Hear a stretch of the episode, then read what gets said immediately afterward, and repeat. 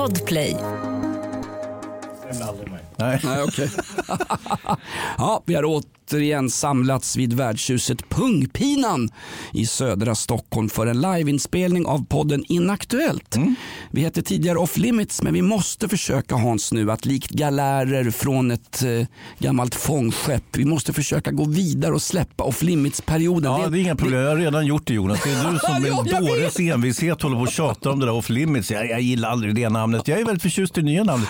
Inaktuellt och idag ska vi prata, vi ska göra upp med incelmännen. Är vi själva incels eh, eller är det, eh, vi gör upp med dem? Vi gör upp med dem, Ja, vi. absolut. Nu ska de få. Eh, Den här podden utkommer en gång i veckan och vi ska också ta upp den här dynamit Polens svar på Dynamit-Harry, mannen som är misstänkt Vilken jävla smäll! för att ha sprängt en lägenhet i centrala Göteborg. Ja, han är häktad i sin utevaro. Ja, Kanske är han gripen nu, det vi är bra inte. när han, Göteborgs polispresstalesman Fuxborg går ut med den här killen får ju snart fast. Vi har hela Göteborgs poliskår efter honom. Hallå, killen kan sova under en kartong i något uthus någonstans. Han behöver inte komma fram överhuvudtaget. Nej. Vid denna upplagas pressläggning hade vi inte fått fatt på den misstänkte bombmannen från Göteborg. Inte heller den fan som satte upp vajen som förolyckade Lars Vilks. Den här sändningen, den här podden tillägnar vi idag konstnären Lars Vilks och det fria ordet. Ja, och dessutom de två poliser som tragiskt omkom i den här Säpo-bilen. Absolut. Dessutom ska vi gå in på det här med att poliser pepparsprayar vanliga, Ja, trams igen. vanliga hyggliga huliganer. Ja, vad fan, kan man inte ens få kasta en, en bengal i huvudet på någon utan att de kommer att spraya den? Vad hände med läktarvåldet?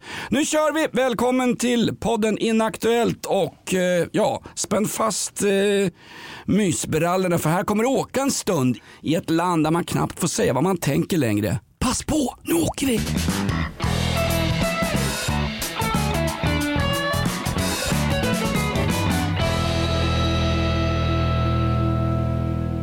Dags att kliva upp på barrikaderna igen. Det blev dags för ännu ett avsnitt av Inaktuellt.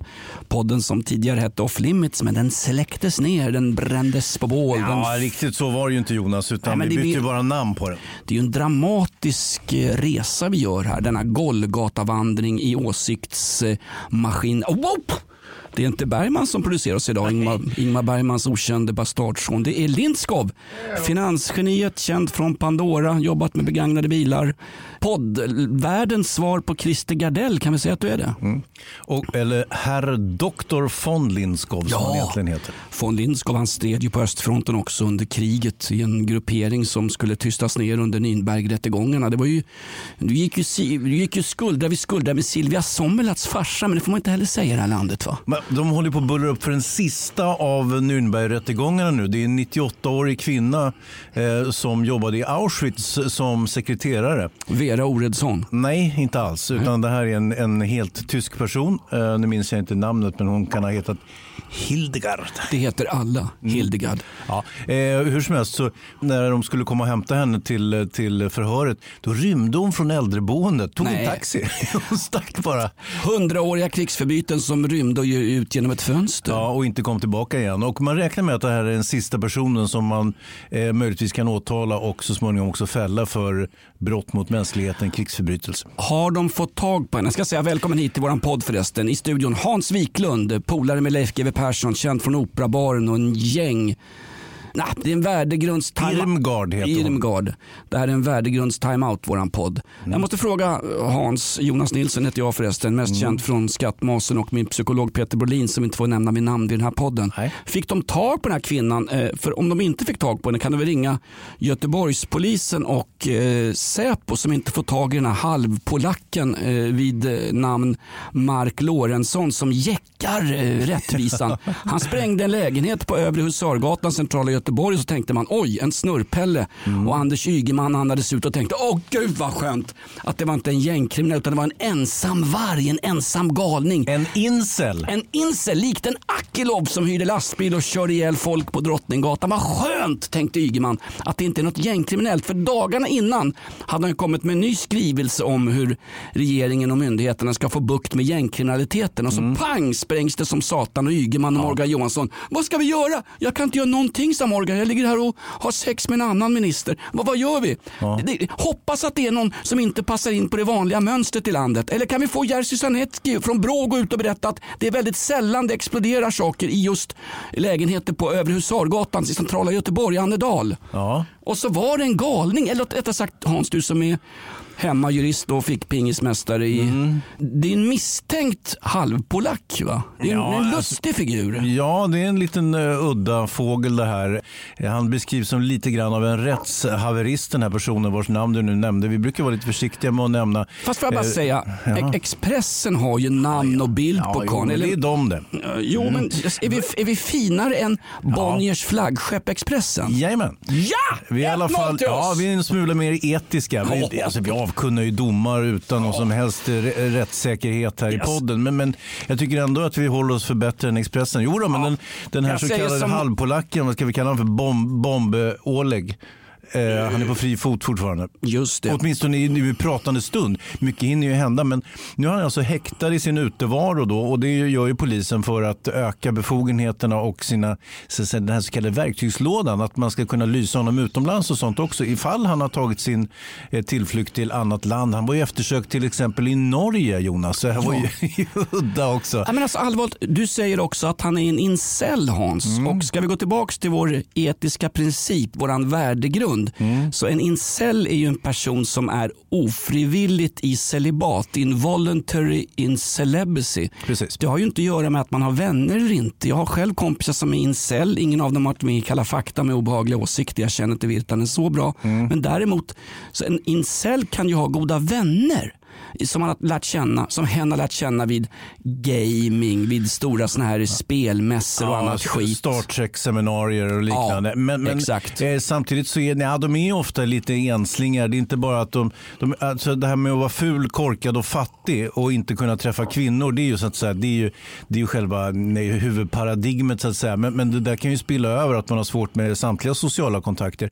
Nu visar det sig ju att den här eh, Bomb-Istvan, han, eh, han har ju några konstiga vänner som dyker upp helt- ur, ur Det är ramverken helt plötsligt. osannolikt. Det är någon äldre dam utan tänder som sitter i en kolonilott Ja, utanför hans Gö- extra mamma. Ja, och han, hon sa, när han var här, det är ofattbart att det är honom polisen letar. Vi satt här i regnet och hade så trevligt. Vi drack kaffe och, hade, och åt Nej, de bakade äppelkaka. Ja, står citat i tidningen. Vi bakade äppelkaka och hade till kaffet. Vi hade så trevligt. Jag kan inte för mitt liv begripa att det är den mannen ni söker, säger kvinnan och slår sig ner i en bäddsoffa Ja. i den här kolonilotten. när Expressen, då, denna, detta, detta et, etiska varumärke, tar sig in till henne och intervjuar henne. Hon är med med namn och bild i dagens upplaga av Expressen i skrivande stund. Mm. Tisdag den 5 oktober 2021. Nu kör vi ju podden på eftermiddagen Hans. Ja, nu Vi får ju- visade du en bild på Lars Vilks. Det, det, det var väl en, nu har du väl rört ihop det hela. Nej men det, vänta, det, det, det, det, är någon här, det är Lars Vilks fru också. Ja. Hon som var så satans jobbig så Säpo vägrar köra henne i samma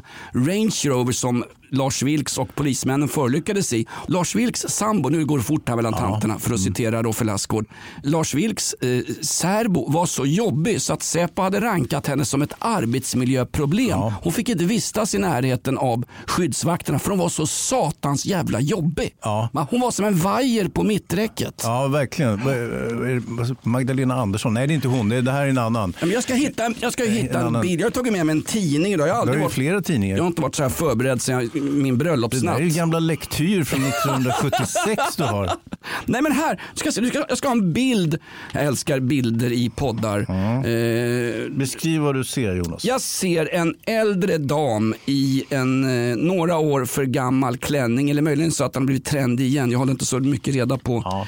eh, trender. Men det är sån här Hemmets veckotidning, tant blandat med gula Blend. Det är något slags, eh, jag har druckit lite för mycket många, många år. Hon kände den här dynamit Polens svar på dynamit-Harry som sprängde lägenheten på Övre Husargatan i Göteborg. Och finns det någon som helst parallell mellan henne och Lars Vilks ex-särbo?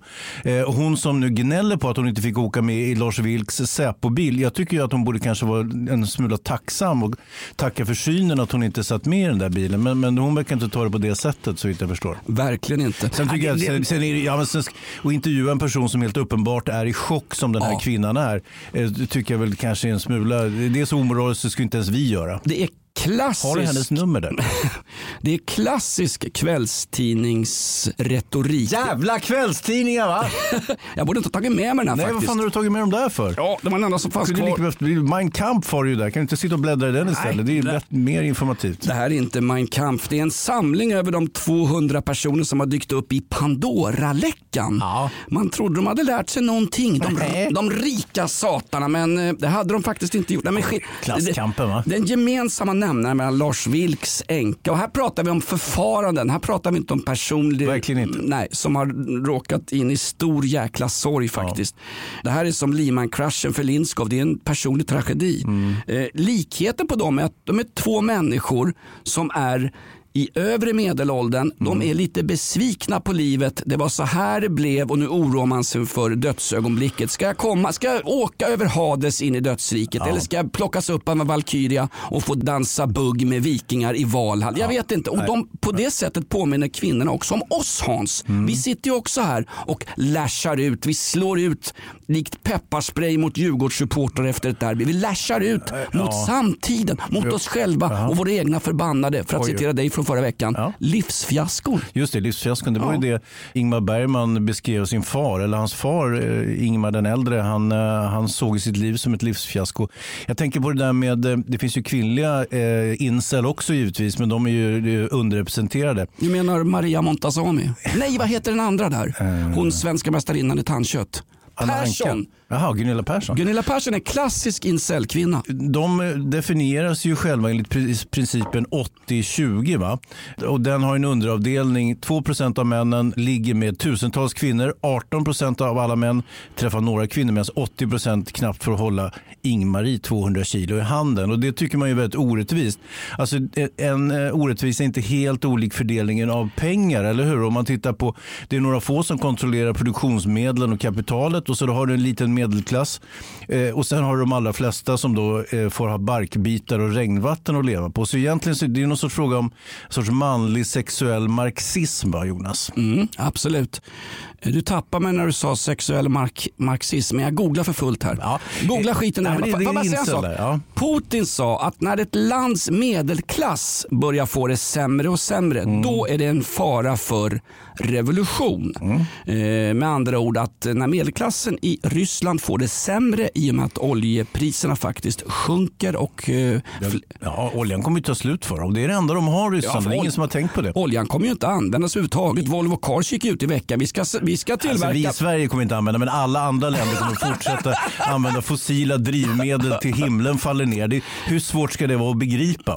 Vi kraschar vår egen ekonomi i den eh, allheliga miljökampens namn och fair enough, jag köper det. Ungefär som att jag köper att Stefanelli kastade av sig tröjan i något derby. Bedrövligt men i slutändan blev det ju bra i alla fall. När Kina på riktigt öppnar ett nytt kolkraftverk var fjortonde dag Hans. Ja, de har ju nu försvurit sig att man inte ska öppna några nya kolkraftverk. Jo, men de är Däremot så har ungefär ju ganska många befintliga kolkraftverk i Kina som man kan modernisera och som, som man kan fortsätta bygga ut. Så Ja, fast vad kinesiska regimen säger och vad som sen sker i verkligheten är två vitt skilda ting. Det är ungefär som när jag jobbade och sålde begagnade bilar i Va? Har du sålt bilar? parkeringshuset i Vällingby. Vänta, sålde du andras bilar? Folk som bara hade parkerat där? inte så snällt. Nej, men jag jobbade ju en sommar som bilförsäljare på Allbil som då höll till i parkeringshuset. Det här är så länge sedan så parkeringshuset är rivet för länge sedan. Hasse som ägde Allbil AB är död och begraven. Ligger. Jag vet precis var hans grav ligger vid Skogskyrkogården. Jag går dit ibland och sätter mig på huk och kissar och säger du skyller mig 6 000 spänn för utebliven lön. Jag har jobbat och sälja begagnade bilar och det ska man veta. Nu har väl branschen säkert ryckt upp sig. Ja, ibland. det är en smula tror jag. Jo, Alltså, jo, har gärna. ju- Ja, jag, jag tänker närmast på Volkswagen-direktörerna. Det är ju ärliga människor som säljer bilar nu för tiden. Så är det ju. Ja. Ja. Nej, men jag säger bara, det de säger och det som händer i verkligheten är ju två vitt skilda saker. Därför kan du aldrig, du kan aldrig förhandla med talibaner i Afghanistan, en kinesisk regim eller den där förbannade presidenten i Tjeckien som gick till val på att han skulle bota korruptionen som är utbredd i Tjeckien. Mm. Tjeckien kallas ju ibland lite slarvigt för Östeuropas Italien. Det är fusk och korruption precis överallt. Ja. Han gick till val på att stoppa korruptionen och nu ramlar han upp som en av the face names i den här stora Pandora-härvan. ja. där 200 svenskar är inblandade. Inte för lagbrott men för skatteplanering som är moraliskt förkastligt. Ungefär lika moraliskt förkastligt som när jag går in på damernas och tar av mig frottékallingarna. No. Det, det, är inte okej okay, fast det är inte olagligt. Nej, men sen kan vi tycka det där med, med alltså att det skulle vara oetiskt att skatteplanera. Är det då etiskt att betala allt man tjänar i skatt? Är det så du ser det genom ditt, ditt marxistperspektiv? Nej, det är inget marxistperspektiv Hans. Det är ett rättviseperspektiv. De där två begreppen blandas ibland ihop. Däremot om man går till val på att man säger att man ska stoppa korruptionen och fusket så har man en moralisk ledstjärna, en ja. polstjärna jo, av moralitet. Och bryter man den ja. så ska man förbanne med, eh, ja då ska man hamna tycker jag på uh, Varbergs fästning där han satt Lasse-Maja, ja. världens första transperson efter Åsa-Nisse. Rättvisa är inte alltid av godo ska du veta Jonas. Det är därför den moderna mannen har hamnat lite snett och blivit en incel. Eh, om man till exempel då är hemma och odlar groddar och röstar på feministiska partier och bakar sitt eget surdegsbröd. Nej, jag, jag har Tani antivåldsarmar och älskar moskéer och är hemma med barn och så vidare. Så är det ingen kvinna som kommer att vilja ha det. Förstår du? Särskilt inte feminister. För feminister är precis som kvinnor i allmänhet. De vill inte ha någon bleksiktig feministbög till kille utan de vill ha en, en kanske inte en Paul Roberto, ja en Paul Roberto fast längre. Mm. Och, och eh, Men de, kom... de vill givetvis ha en man som garanterar en sund fortplantning av den mänskliga rasen. Det är ju lite så, jag har inte läst de här datingböckerna som du förstår med olika tips och eh, utgångspunkter från, från biologistiska resonemang. Sådär. Men, eh, alltså... Men man hör att du har läst Charles Darwins Survival of the Fittest som ja. är den första riktiga sanna boken om hur fascismen kan uppträda. Ja. Den starkes ja. rätt Hans. Ja, jag, jag, läste den som en modern klassiker. Det var mest bilder faktiskt. Och så var det eh, enkel svenska som den var skriven på. Så att den där plöjde jag tämligen snabbt faktiskt. Men, men jag, jag, det är klart att det inte är en mänsklig rättighet att få ha sex såklart. Vi är ju ingen antilopflock där man kan eh, se ut något lämpligt objekt av, av valfritt kön och ge sig på såklart. Men däremot så kan jag tycka att nu är ungefär incels, helt plötsligt är jag talesman för incels här. Ja, ja. Eh, jag har faktiskt... Ta på dig den rocken nu. Alltså, Nej, men, du har ju alla karaktäristika av en incel Jonas. Den här äh, morskheten och det här manliga yttret. Det är egentligen bara en fasad. Du, okay. dölj, du döljer den här incellen djupt inom det. Läste du kommentarsfälten i, enligt dig, marxisttidningen Aftonbladet efter Lars Vilks tragiska dödsfall på en landsväg utanför Markaryd? Ja, jag gjorde faktiskt det. Det, ja, var, där... ganska, det var ganska mycket eh, horunge. Där fick du vad, vad du förtjänade och på, på allehanda bruten svenska. Det var bara sånt. Så till slut slut får till och med Aftonbladet gå in och stänga sina kommentarsfält när folk skulle lägga sina sista ord till minne av Lars Vilks. Mm. Han som dog för att han utövade konstnärlig frihet. Sånt som vi har kämpat för, ja. inte jag kanske, men Andra. bönder och drängar kämpat för det här landet sedan 900-talet och Nils Dackes dagar, 1400-tal. Sen kommer vi upp till eh, stormaktstiden 1600-1700-tal, Axel von Fersen ja, nu, nu, nu spårar du det här. Det är ju inaktuellt. Det är ju bara kalla podden för det är lite skämtsamt. Inte för att vi ska befinna oss på 900-talet Jonas. Utan historia, ingen framtid. Citat. Så är det absolut citat Mannerheim när rysspacket dök upp vid fronten. Ja, en riktig överbefälhavare. Någon sån har vi aldrig haft i det här landet och kommer aldrig att få heller. Nu glömmer du Göran Persson. Det är sant. Nej, men... Du, men, ja, men får, får, jag, får jag bara säga en sak Jonas, som du brukar säga? Uh, du brukar säga, får jag bara säga en sak? Uh... nu tog du satt jag på pottan. Eh, var var jag någonstans? Fan du skulle också. bara säga en ja, sak. Jag skulle bara säga en sak. Och, och, allt det tog sån energi från min tankeverksamhet så jag glömde bort vad jag skulle säga för någonting. Får, för någonting. Vi får inte byta roller i den här förbannade bastuklubben klubben för snart tar vaselinet slut och jag orkar inte spotta dig bak till längre Hans. Nu har jag, eh, har jag grejen här. Det, det handlar om får Lars... bara säga en sak? Nej det får du inte göra. Det, det handlar, om, nej, men det handlar om Lars Vilks salig åminnelse ja. tycker jag. Eh, man kan väl säga så här att Kultursverige vände honom ryggen. Man tyckte att han hade gjort fel eh, som, hade, som hade hånat våra muslimska vänner som har, har att de skulle bli sårade och sådär. Så och inte bara, inte bara kulturvärlden eh, eh, vände honom ryggen utan nästan alla. Så han fick ju framleva sina sista dagar, vilket det visade sig att det skulle bli eh, ganska ensam. Han hade ju bara den här särbon som inte fick åka med i Säpos bil för hon var så besvärlig.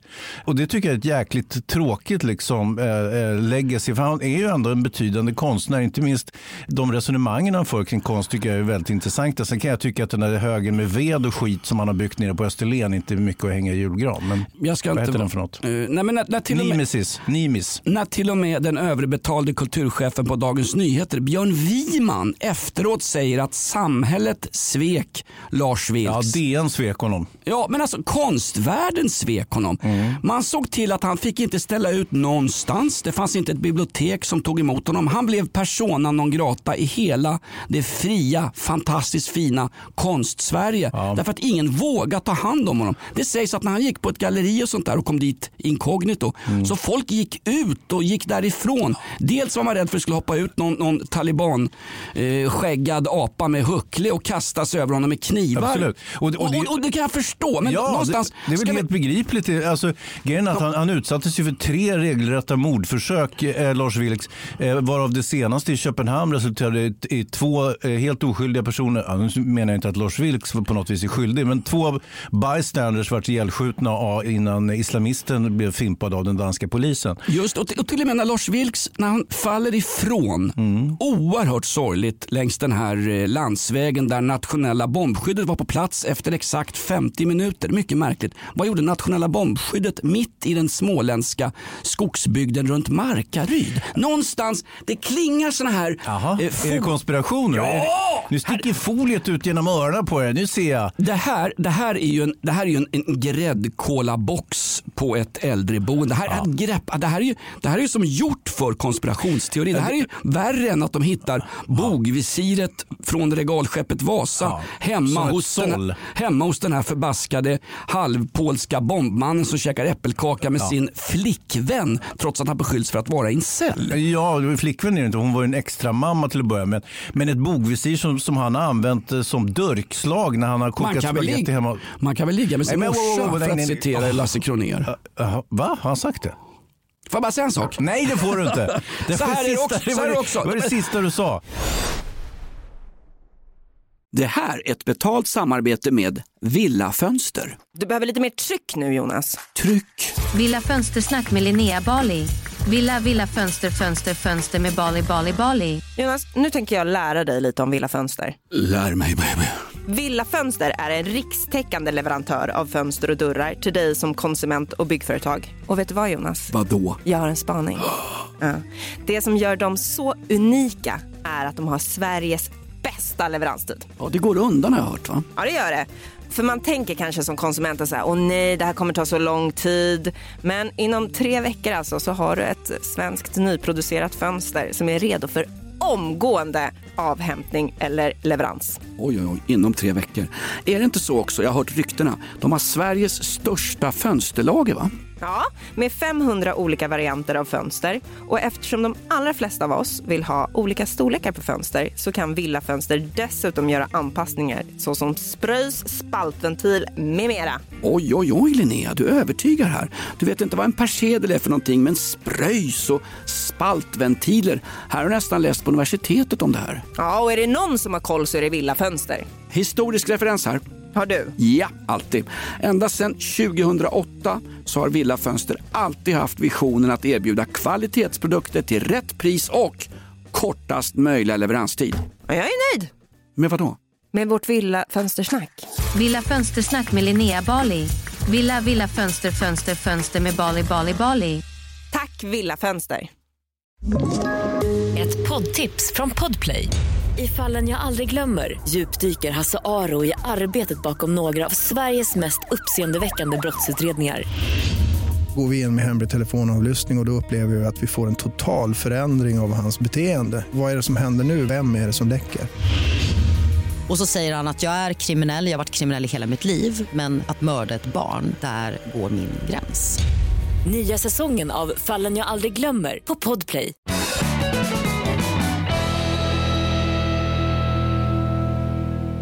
När konstvärlden svek Lars Vilks, de enda som ställde upp på honom det var ju faktiskt Säpo och de här två skyddsvakterna som till slut offrade sina liv för ja. Lars Vilks. Och, och, och Sveriges samlade nazister givetvis som tyckte det var bra att de hånade muslimerna. Ja exakt, det var det, det faktiskt. Det var ju det som, tyvärr så blev det ju så och sen hade väl Vilks lite grann, ska vi säga, eh, uppträdde med en viss arrogans vilket jag tror kanske retade folk.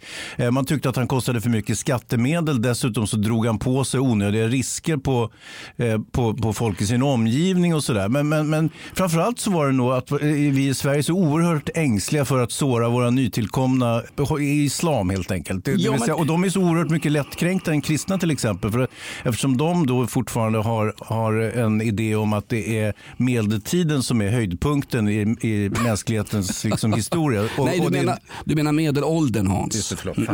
Nej men så här är det också. Att du säger de nytillkomna bla bla bla. De Mm. flesta muslimer i det här landet är ju faktiskt födda i Sverige. Vi är ju numera en sekulariserad stat där religionen spelar en underordnad roll. Inte för alla. Nej, inte för alla. Absolut inte. Nej. Men de enda som ställde upp på honom var ju faktiskt Säpo och i slutändan våra politiker. Därför att ha dubbla skyddsvakter, en specialbyggd Range Rover, en SUV på 4,5 ton med punkteringsfria däck. Mm. Ja, Allt- inte riktigt punkteringsfria visar det sig. Men vi, vi kommer ju få reda på Ja, det vad där. var för- det som hände? Ja, exakt. Men nu utreder ju polisen. Man har gjort eh, forensiska undersökningar utav bilen.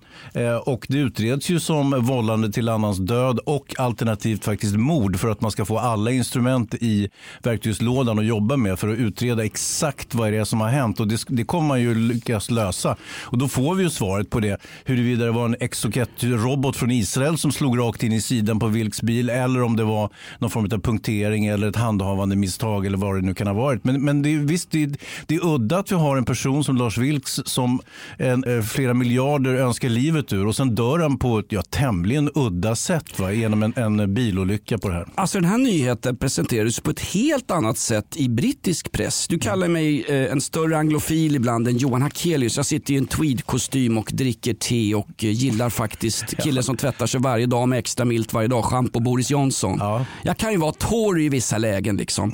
Även om det är bensinkris och ölbrist och allt vad det Det är. är ölbrist nu också. Det är öl- jävlar. Det är ölbrist på pubbarna. Det är det. Mm, mm. Det är en stor nyhet i Sverige att det är ölbrist på pubbarna i Storbritannien. Men hinner, hinner inte leverera därför att det var ju bara öststatsmänniskor som körde de här lastbilarna och när Brexit införlivades så stack de hem. Vilken jävla tavla de gjorde där, exakt. britterna.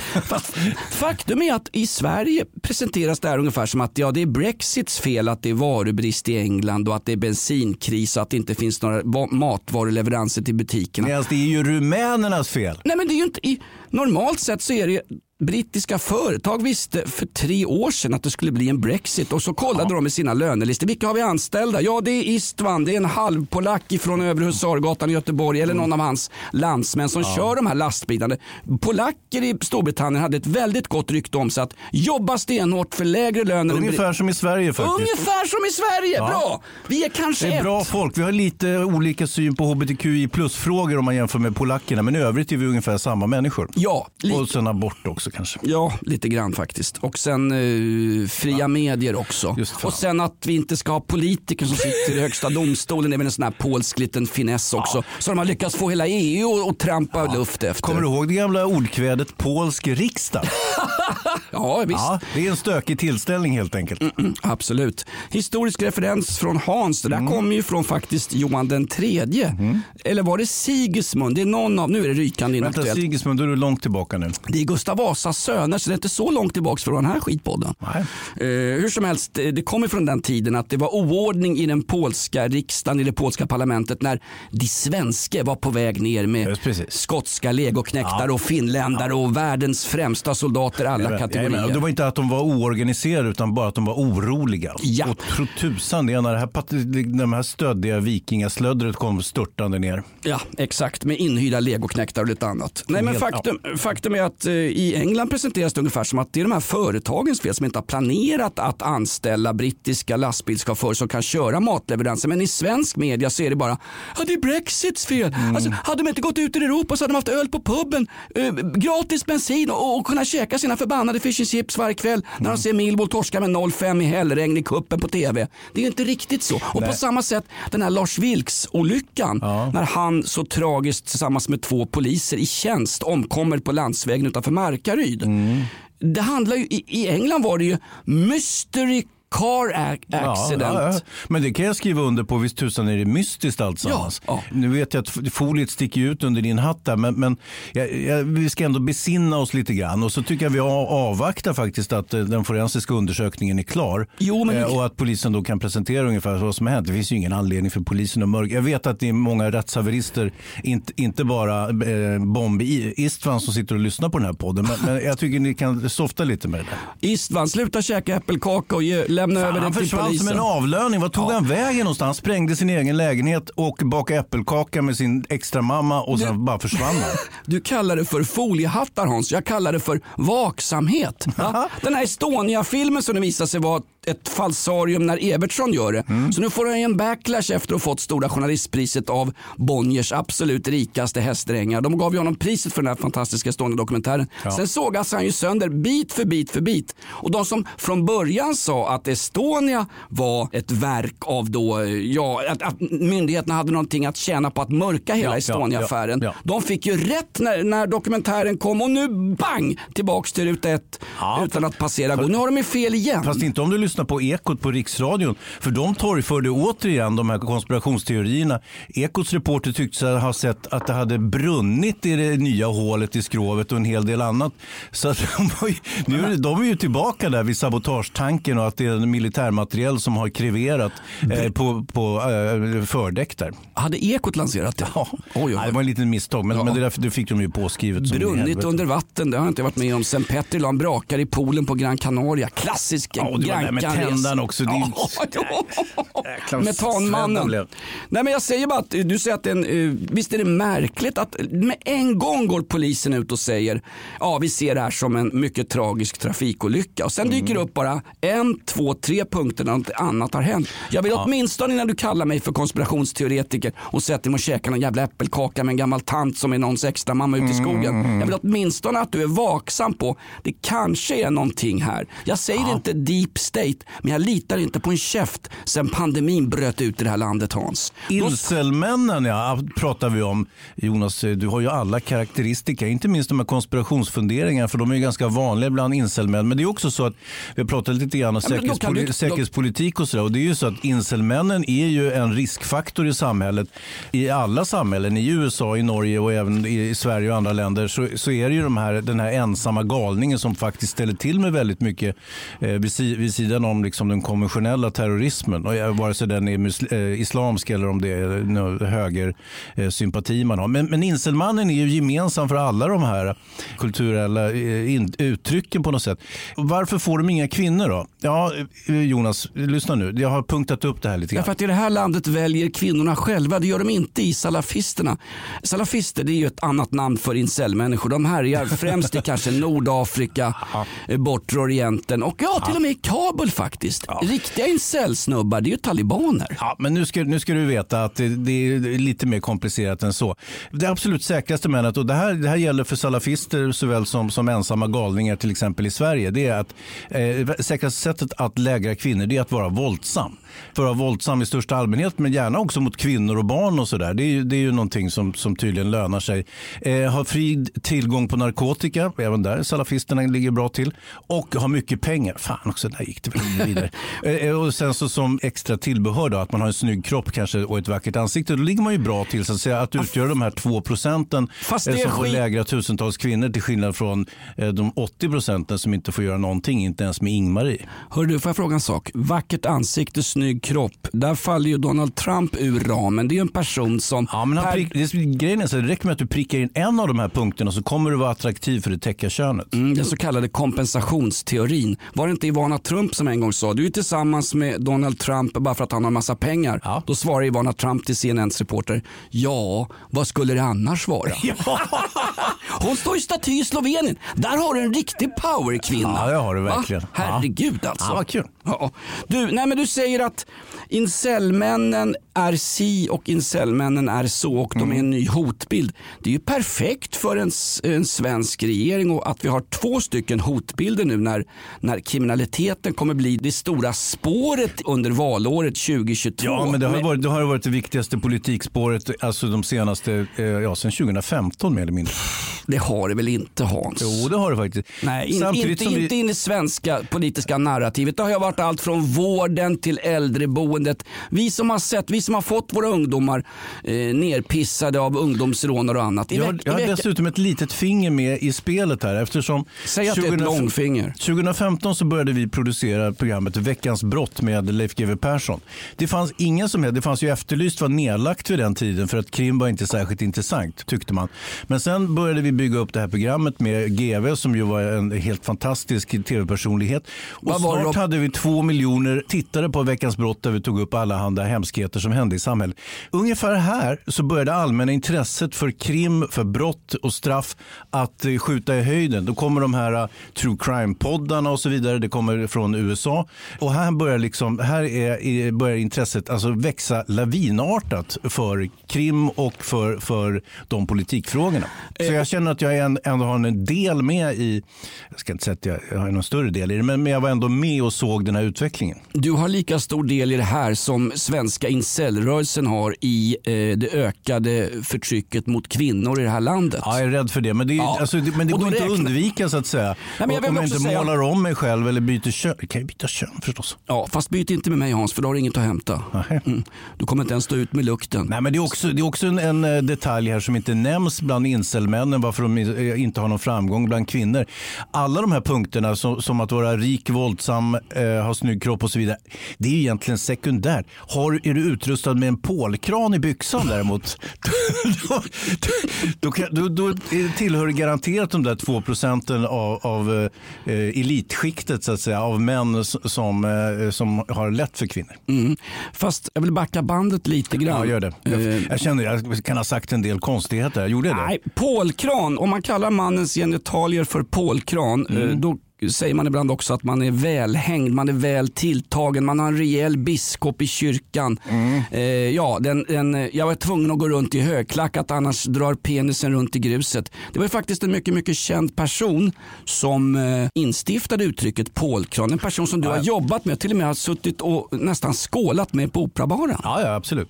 Ja, GV Persson. Ja, exakt. Och han, och han, han tycker det där. Det är ju väldigt roligt. Hans hjälte, i, eller hjälte, antihjälten i hans böcker, den här Evert Bäckström, den här bigotte rasistpolisen.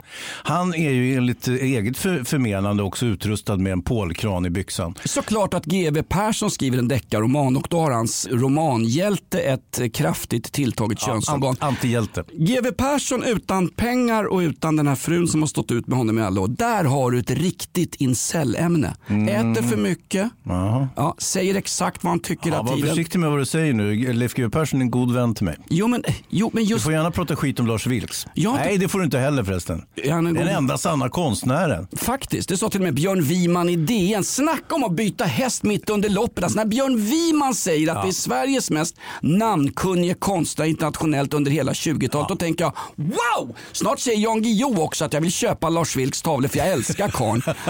Jan Guillou sa, när han fick hot från militanta salafister, Lars Vilks, då säger eh, Jan Guillou, det kan man nästan förstå, han är en undermålig konstnär. Vad fan har kvaliteten på konsten att göra med den fria konsten? Och, och, och, och, punkt nummer två här på Tantrasexfestivalen i Molkom, förklädd till en podd som heter Inaktuellt.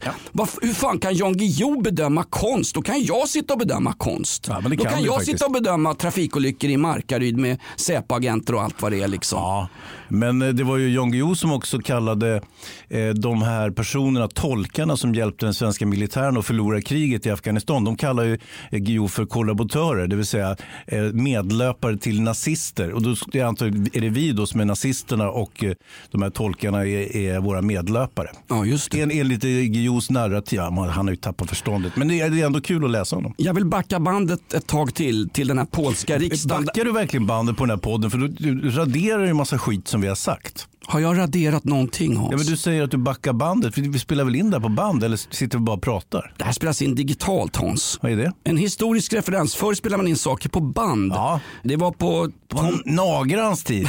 Nagrabandspelare va? Hörru, berätta om dina gamla polare från Bagarmossen. Så fantastiskt. Vi pratade om det där med att ungdomar i veckan eh, använder lustgas för att bli höga. På din tid hemma i Bagarmossen där även Hammarby-legenden Matte Werner är uppväxt. Matte Mm. Werner som jag upp, umgås med då och då. Han frågar, du Wiklund där, var på Bagarmossen, är det möjligen Byälvsvägen? För det är, det är the street om man ska vara uppväxt i Bagis ska man vara uppväxt på Byälvsvägen. För det är de tuffa grabbarna och transorna. Ja, det är, eh, Bylsvägen är väldigt lång gata rakt genom eh, Bagarmossen.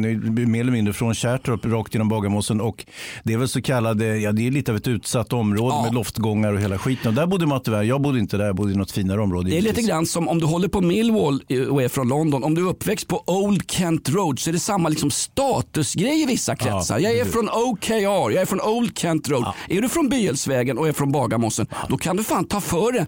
Till och med före du har plockat fram pålkranen på en, kanske en danskväll nere på Enskede värdshus eller någonting. Obs! Lokal referens. finns ju motsvarande danshak i Göteborg. Eller det är ju sprängt i luften förresten. Men det har funnits i alla fall. Ja, absolut. Ett poddtips från Podplay. I podden Något Kaiko garanterar östgötarna Brutti och jag, Davva, dig en stor dos skratt. Där följer jag pladask för köttätandet igen. Man är lite som en jävla vampyr. Man har fått lite blodsmak och då måste man ha mer. Udda spaningar, fängslande anekdoter och en och annan arg rant. Jag måste ha mitt kaffe på morgonen för annars är jag ingen trevlig människa. Då är du ingen trevlig människa, punkt. Något Kaiko, hör du på Podplay. Därför är gardinerna.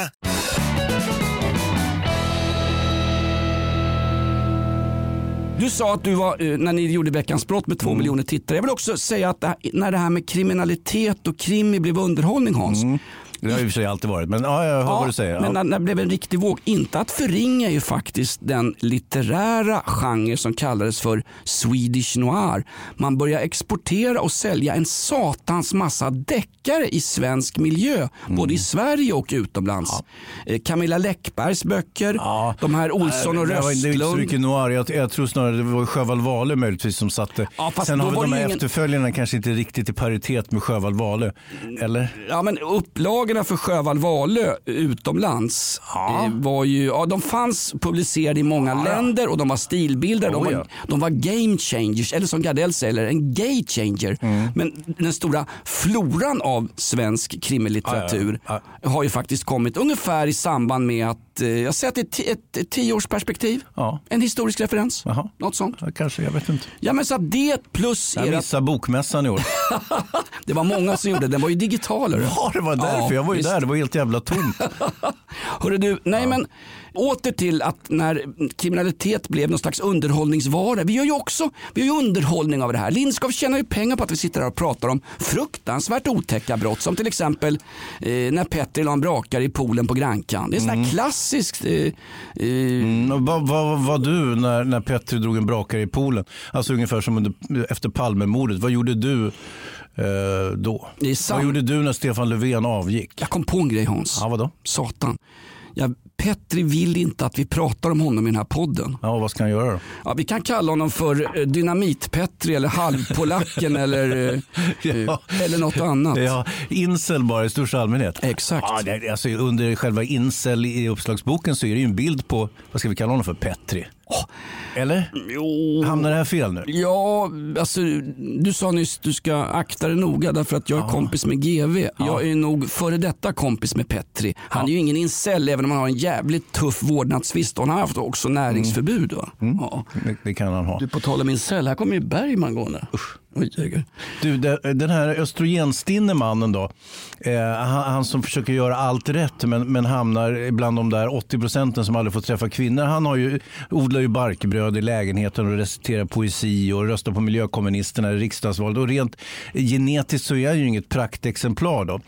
Eh, men, och grejen är så här eh, trots att han gör, då gör allt i sin makt för att bete sig med det moderna narrativet, det vill säga vara en sån man som, som man numera ska vara, så går det ju åt helvete för honom. Du vet, så när Cissi Wallin och Eva Röse, de skulle liksom kräkas om han ens kom i närheten av dem. Mm. Och även en sån som powerkvinnan Laila Bagge. Hon har ju skaffat sig en bad boy. En, en kille som, ja men sådär lite... Nej, han är väl yngre bara. Det är väl inte bad boy heller. Inte? Men de flesta kvinnor har väl en yngre man när de börjar komma upp i åren och det kan jag förstå. Vem vill dras med, runt med en sån här gammal surkuk som du eller jag? Eh, Mikaela hoppas jag. Mm. Hon lyssnar inte på den här podden. Det är min sambo och hon som är mamman till våra hundar. Nu ska vi se, nu ska jag se, bocka av dig på listan här. Nej, du har ingenting av det här. Men faktum är Hans, eh, Jo, du kan vara våldsam är det ju. Mm. Du säger också att den här den perfekte mannen, den mjuke mannen som uh, åker runt med cykelhjälm. Och... Sojamannen. Sojamannen. Tack! Vi har ju ett namn på fanskapet. Ja, Den mannen, redan under vänstervågen tidigt 1970-tal, när man satt i kollektiv och planerade hur man skulle återuppväcka Len i någon slags hologram och ta över det här samhället från kapitalet. På tal Och titta där kommer han. När jag säger kapitalet dyker Lindskov upp va? Herr doktor professor von Linskov. Friad från alla Pandora-härva-anklagelser. Ja, dessutom Nej, gick redan- han ju lös från Nürnbergrättegången också. De lämnar kvar den här stackars Irmgard, 98 år, som nu ska åtalas. Ja.